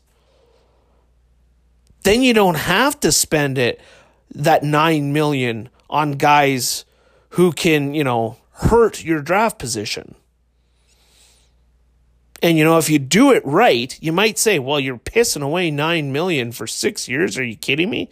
Hey, I get it, but if you're doing it right and stockpiling with assets the way that you should be, that 9 million won't make a big difference because you'll have guys on their ELCs who will be, you know, you can justify that 9 million for spread out amongst, you know, three or four guys on their ELCs if you do it right. The day that an NHL team does it right, Toronto did it more right than anyone, and Toronto still didn't do it right, in my opinion. Like, not to the level that I would go to. And, in, and when you're in a market like Toronto, Edmonton, Montreal, I mean, these organizations should have the most amazing rebuilds of any organization in the league because they sell out every night. So what does it matter? You don't have to work. I'll never forget people used to say, hey, you can't rebuild in Toronto, the fan pressure. What the fuck does fan pressure mean? Let's be honest. Why, why, why should guys be care about fan pressure? You're selling out the building every night. Who cares? Who cares? Anyway. Okay, getting back to the trade deadline. Jeez. Again, seller's market. Any team who can sell should be selling. Um, I like the Toffoli deal for the Canucks once I found out that Brock Boeser sounds like he's done for the regular season, if not longer. Uh, I hated it. I didn't hate it, but I didn't like it before that. I, I thought Toffoli doesn't move the needle much. You know, he's an okay player. I mean, people forget with Toffoli when he entered the league, Jeff Carter was one of the best second line centers in the league. Anze Kopitar is one of the best centers in the league, period.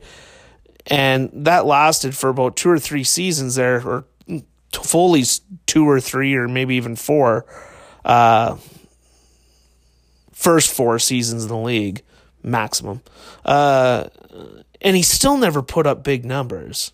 He had good seasons. He had real good seasons but I think he had one 50 point season. Was trying to think, did he have a 50 point season? I'm just looking it up right now. I can't, I, or no, not a 50 point season. Sorry. I know he had a 50 point season. Did he have a 30 goal season, is what I'm wondering out loud. Uh, let's see. He had 31 in 2016. So there you go. 58 points. Here's Tyler Toffoli's other seasons 29 points, 62 games. That's his rookie year. 49 points in 76 games. Okay, that's all right. Here's the big season 58 points, 31 goals, 82 games in 2016. 2017, 34 points, 16 goals in 63 games. 2018, 82 games played, 24 goals, 47 points. Meh. Last season, 34 points, just 13 goals in 82 games. Anyone could have had him. And this season, 34 points, 18 goals in just 58 games. This is not someone who is big time moving the needle. Yet, in my opinion, because of when he came in the league and how he stepped on to a Stanley Cup champion in LA, I think people have overrated him in his career. Not that he's not a nice player, he is. But I just think people view him in a very different light than if Tyler Toffoli had been in, you know, with the Florida Panthers putting up those same numbers. I don't think anybody would be like, hey, you know, Vancouver, they sure look like they're going for it now that they got Tyler Toffoli. And I mean, you are going for it anytime you, you make a trade deadline move, but, or, you know, rental pickup. But this, this is not something that I look at the, the Vancouver Canucks, even if Brock Boeser were healthy, and I go, oh, wow, look out for the Canucks now. No, I'd say, yeah, they they might have a bit more scoring in the lineup, but also Toffoli's not that great of a skater and he's not that big. So, meh. And is Toffoli Brock Boeser? Nope. Sure ain't. Sure ain't. So I don't know. I don't I don't know how much I like that one. I gotta speed it up because I want to be done this podcast here in the next half hour, and then I still gotta do another one. Uh Dylan DeMelo meh, Winnipeg overpaid in my opinion. Brenden Dillon, meh, Washington overpaid in my opinion. Alec Martinez, that one's better.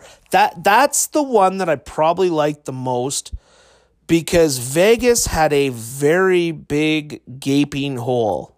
And I mean this deal isn't done, so who knows. But Bob McKenzie comes out and says the deal's almost done.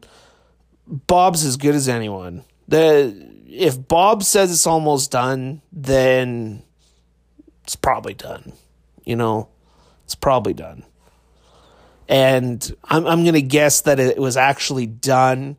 It's just for probably cap purposes. They've held off. That's what I'm guessing.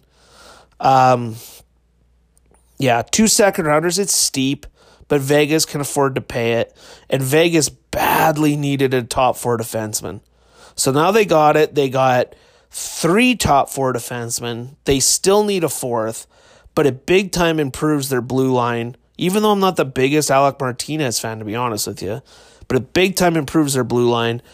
Vegas is the team if they make that one more addition to their blue line, they should win the Pacific. I mean, the way they're going, I'm I'm surprised that they have turned it around under Peter DeBoer. I really am because I didn't think that coaching was a problem at all. They've clearly got a jolt. You know, they beat Washington the other day. Uh, they've had some big wins in general lately. Uh, they're really coming on. It's as an Oilers fan, you're noticing that it's tough to tough to shake them right now for the Oilers. Even though the Oilers, I think, got a game in hand, if not two. I think they got two actually, as I'm saying this. But uh, yeah, Vegas is coming on strong. Um, Andy Greene, that was the guy who had Andy Greene forever, falling in love with Andy Greene and Lou Lamoriello. Uh, I, I guess I wouldn't have paid it. I know it was a 2021 second round pick. I wouldn't have paid it. Um, and he's a nice player, but I don't know. The Blake Coleman trade, obviously that's the one that's got the most attention because of what a jer- what jersey got back. Not that I didn't like I said this on Twitter, I, I didn't like the deal for Tampa, but I get what they're actually paying for here. And that's lost on people. They're not paying that first round pick and Nolan Foote because they believe that Blake Coleman is such an amazing player. They're paying the first, and it was Vancouver's first too. It wasn't even their first, which it should have been. They're paying that price because they're getting a 30 goal scorer or what will potentially be a 30 goal scorer at 1.8 million next year. That's one of the best value contracts in the league. Elliotte Friedman came out yesterday. Uh, yes, I did it. I said yesterday, even though it's 11 o'clock on Tuesday. It's actually today. Elliotte Friedman came out in 31 Thoughts. It was the second thought. And he said that the Oilers were actually willing to pay their first for Blake Coleman. And again, why? Because of the value of that 1.8 million. 30 goals. And this isn't the first time Blake Coleman's looked good. He's had good seasons in Jersey. He's a burner of a skater. He can put the puck in the net.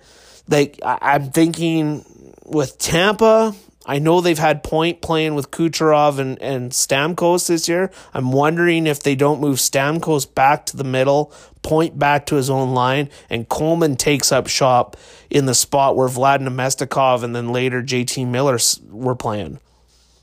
Just thinking out loud. 1.8 million for 30 goals. Like that's huge.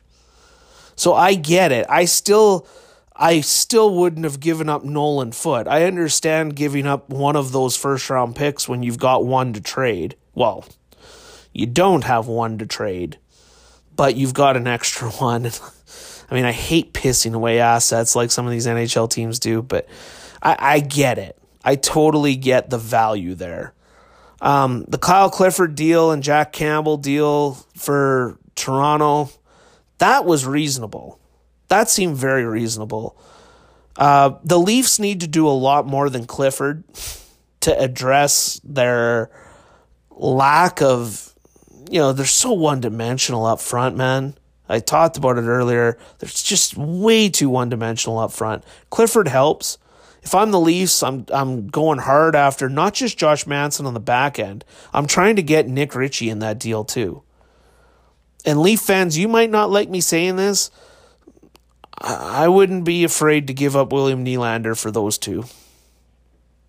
If you could get Manson and and Ritchie, I would I would part with Nylander to do that. Now, would they have to? I don't know. I, I really don't know. And I don't know if William Nylander is Bob Murray's cup of tea. And to put on top of all that, I'm not sure how bad the Ducks, you know, the Ducks, in my opinion, need to do what the Canadiens have done, or sh- sorry, haven't done, but should do what I think the Canadiens should do. But the Ducks, I understand it a lot more. They've got to worry about paying customers. They got to worry about the business side of things. But if the Leafs Leafs could get Manson and and Ritchie, that would be good.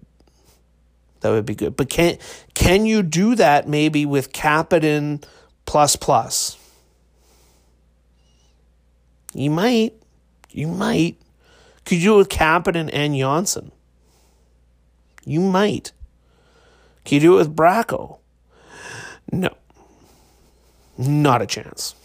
But I know there's a Leaf fan out there somewhere that's thinking that. Finally, the Marco Scandella trade, and hey, Marc Bergevin, do more of that. Do more of that. I already talked about it a little bit, so I'm not to go into it. Um, yeah, so those are the trades that have happened so far. As for what else might happen, sounds like Chris Kreider to Boston. I like that. Chris Kreider's a Massachusetts kid. Boston, obviously, they love size, they love speed. Kreider brings both. Uh, Boston's going to pay up to get him for sure, but he's worth it for Boston. Boston's in win now mode yeah, that's that's one I can definitely get behind. Um,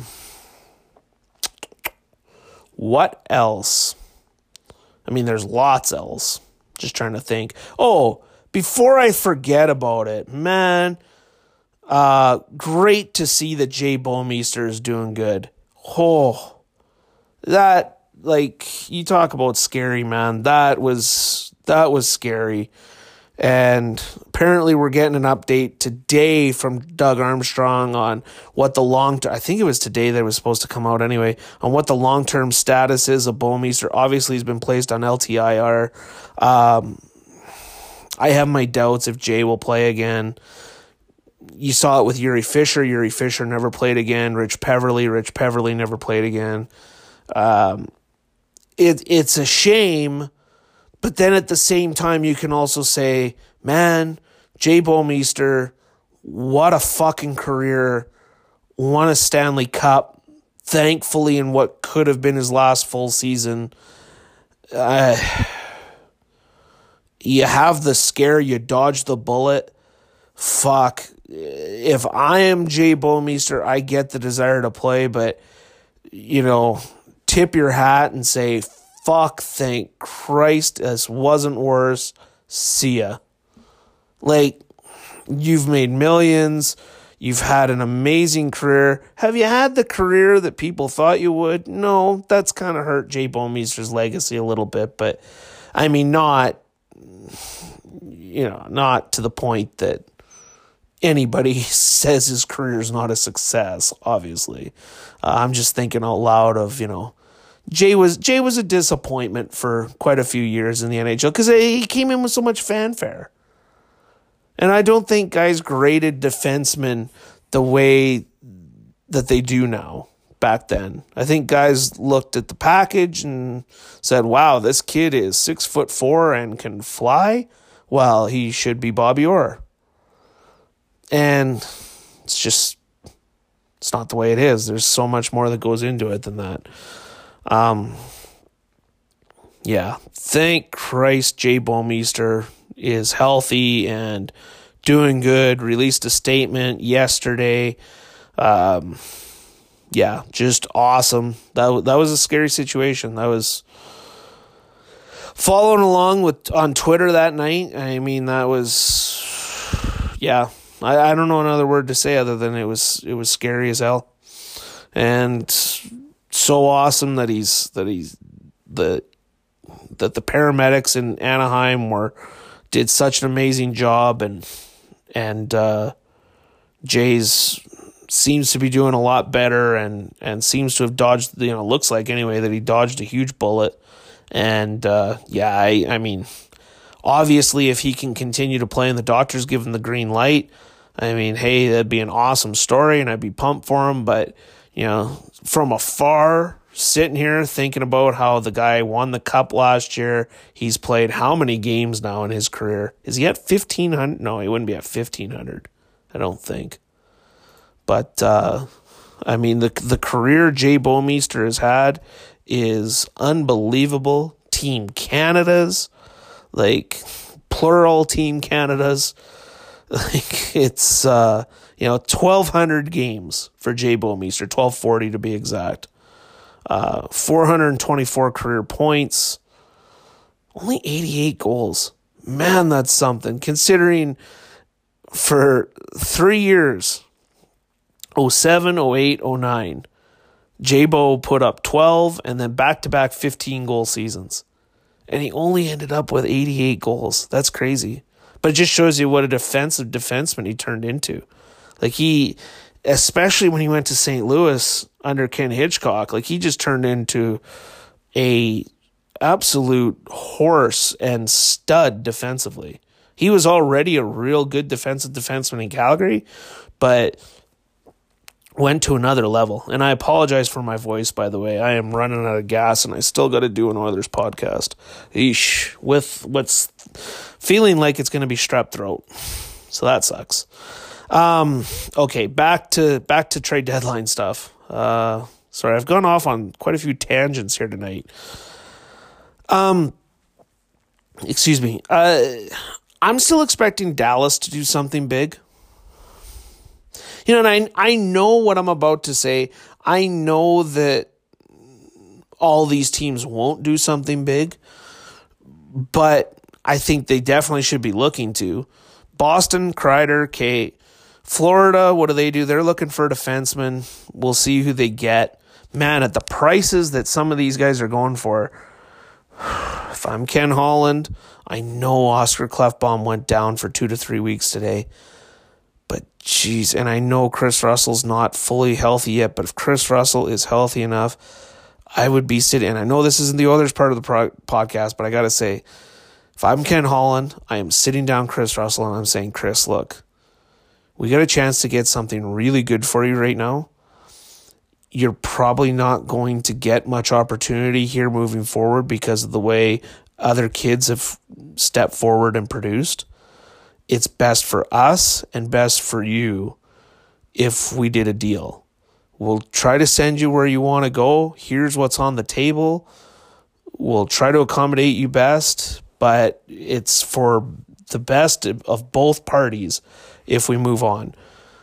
In the in the temporary or temporarily, you got William Lagesson, who isn't as good defensively as Kris Russell at this point, but you know, Lagesson's one of those guys just like Benson, just like Jones, the more he's to need time to settle into the NHL game. But once he does, he might be better, a better version of Kris Russell. Just saying. Anyway, that's Florida. And by the and I say that because I have a tough time believing that Kris Russell wouldn't accept a trade to Florida. Canadiens should rebuild. Ottawa's rebuild's looking tremendous. Obviously, it remains to be seen what they do with Pageau. That's another one. Speaking of Holland, I, I was hoping that they'd be able to wait Ottawa out and get him for cheaper, but geez, the way these prices are, I don't know. Some GMs are going to have to pump the brakes until late in the trade deadline to see if they can get these guys cheaper. Tampa Bay, they've done their move with Blake Coleman. I don't think they'll do anything else. Could be wrong. Uh, Toronto. Oh, man. I don't know. I don't know. The blue line's still in shambles. Uh, being honest, I think the bigger issue is up front and getting the right mix up front. Uh, again, though, you know, William Nylander, if he could fetch both Josh Manson and Nick Ritchie, that would be tough to turn down. I don't know if he does it. That might take Janssen and Kapanen and then something else, probably probably Liljegren. And I know they don't want to give up Liljegren, but it might take something like that to get that kind of return if Josh Manson's even available. Carolina, without a doubt, Carolina goaltender. Carolina gets Robin Lehner from the Blackhawks. Look the fuck out. If I'm Carolina too, the other thing I'm doing, I am not leaving Marc Bergevin alone about Carey Price. And I would want him at I'd want Bergevin to eat some salary. But I would be throwing everything I possibly could at Marc Bergevin to get Carey Price. Not that I think Carey Price is that great. I don't. But with that team, Carey Price would be the piece to like go, holy shit, because I think that highly of that roster. You know, but Robin Lehner would do the trick too for Carolina. You know who might honestly do the trick, even though I'm not as high? Like, I know he's been shit, but if you could get the Kings to eat half of the salary on Jonathan Quick, that might be the piece. Carolina's close, even though they're fighting for their playoff lives right now. That team is close and that team is loaded. Columbus, I don't know. Playing with house money as far as I'm concerned this year. So, Jersey, keep unloading. Probably won't be able to get rid of Subban, but Simmonds, just keep doing what you're doing, Tommy Fitzgerald. New York Islanders, I don't know. Obviously, Lou wants to go for it, but that seems like a sinking ship to me. I'd be hesitant. The Rangers, eh. I forgot to mention like the Sabres, the Red Wings. I was kind of just going to do all the playoff teams, but now I'm just going to go through the whole thing. Uh, the Flyers, nobody's really talking about the Flyers doing much. It's interesting. Because I think that you always assume the Flyers could do something. So that's. Watch out for the Flyers. They could be sneaky here. Penguins, I mean, they did the Zucker trade already. I think if Jim Rutherford could do one more big thing, he will. Uh, in my opinion, it would be a defenseman. Capitals, they made their big move today for uh, Dillon. I don't think they'll do much more. Chicago, I'd trade Lehner and Crawford. And Hawks fans don't want to hear that. I would trade both. I think both could get you a pretty good return. The Avs, the Avs are interesting. But if I'm the Avs, barring that, barring the perfect player coming along, I stand pat. The window is just now opening. And I think the window's not completely open until next year when Bowen Byram's in that lineup. Then the window's wide ass open, and that's when you start spending. Especially now with Rantanen. Though it sounds like Rantanen's going to be better, or he didn't break his clavicle. So he's only out weeks. So that's good. That's a good thing. I check my time again 50 minutes. Okay. I'm going to wrap this up. Dallas, watch out for Dallas. That's all I'm going to say. Watch out for Dallas. They could make a lot of small additions up front that could make a lot of that make a huge difference. If I had a one team that I would say not really being talked about and could make a huge splash, I think the Dallas Stars could be that team. Minnesota, Billy Guerin, keep unloading. Don't stop now. Don't stop now. Nashville, I don't know what David Poile can do. I, I don't think they're going to offload like some have suggested with Granlund and Bonino, but I, I don't know what they can add. They they would just need upgrades. Maybe a defenseman. You know, they're playing Jared Tinordi right now.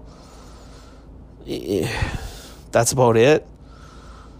You know, maybe bump Fabro back to that bottom pair and and find a right shot defenseman to play with one of Josi or uh, Ekholm. Obviously, Ellis, the other one. If Ellis is healthy, it's another thing. St. Louis could still make an addition up front. Obviously, they addressed the Bouwmeester situation with Scandella. Uh, Winnipeg still need to add some defensemen. Watch out for them. J- Josh Manson's name's out there. Watch out for Winnipeg with Josh Manson. He's their kind of guy. Watch out for Winnipeg with Josh Manson. They got a lot of pieces they could give the Ducks. The Ducks, uh, I kind of don't know why you'd trade Josh Manson at this point unless you're doing a full teardown. And like I said, Anaheim should do a full teardown, but you got a business to worry about. The the one guy I would watch for Anaheim to be dealt is Rickard Rakell, because that was out there last year somewhat. Never forget, Friedman was asked about him, and he said, I think they'll listen. And Rakell hasn't been that good this season. But the thing about Rakell is his cap number is excellent 3.87, I want to say. Uh, click on it, might as well click on it while I'm here. Oh, of course, Cap Friendly stopped working as I clicked on it. There we go. Uh, 3.789 for Rakell for two more seasons past this one. Oilers fans, you want a dark horse for your team? Rickard Rakell. Ducks fans, like, you know, this. Watch out for Rakell to be dealt. That could be a big return for Bob Murray. And they're pretty good on the wings, so they they're not desperate to keep a guy like that. You might as well max out your value while you can can on a guy like that. Arizona kind of feels like they're done after the Hall thing. I don't know if they should be. Um, if Kuemper's going to be out for the season, watch out for them to get a goaltender. Watch out for them to go after Lehner. Calgary. Oh, I sound like a Homer Oilers fan. But I'd sell. TJ Brodie is not what he's advertised to be. You get a great haul for him right now, and uh, uh, Calgary fans know this. He's since 2015 been one of the most overrated defensemen in the league. If Travis Hamonic's not going to resign, send him. I think Winnipeg would be hot for him. He'd be, you know, it, that's a place where Hamonic might sign. I'd sell if I'm Calgary. And the other thing is too, people don't talk about it. That system, jeez, that's mm, they. I don't know where that team's headed, man. I really don't. And it's not at all to shit on them and be a Homer Oilers fan. Oilers, we'll get to that in the Oilers podcast that'll also come up, or it'll be up by the time you're listening to this. Um, LA Kings keep unloading. San Jose Sharks keep unloading, although Sharks are an absolute mess. Vancouver sounds like they're not done, but I'm not sure what they're going to do that's going to move the needle. To me, Vancouver, you're a playoff team without doing anything. Just be happy that you're progressed to this point. Don't pay up until your window is open. I'm not saying you can't do little moves, but trying to make the big splashes when your window isn't even open yet. I don't know. And Vegas, I think they need one more defenseman. Will they go get it? I don't know. But I think they need one more defenseman. I didn't hit on Buffalo, but I mean, Buffalo, Detroit, those teams, we know what they need. They need to offload. So there you go. That's my little trade deadline preview. That's my Soups on Hockey podcast. I hope you've enjoyed it. Now, while you might have listened to this, you might have listened to the Oilers one before this. I'm about to start recording the Oilers one. So I hope you've listened to these in chronological order. If you haven't, fuck you. And if you have, thank you. Enjoy the Oilers podcast. I'm sure most will just listen to the Oilers podcast. That's that's my fan base, but and I call it fan base. I sound like a huge asshole even just saying that. So my throat really hurts. I got to get to my next podcast. Thank you so much for listening. Enjoy the trade deadline and well, if we don't if you don't hear from me on the Oilers podcast or you've already listened to the Oilers podcast, I don't really know what to tell you. Thanks for listening and we'll see you next time.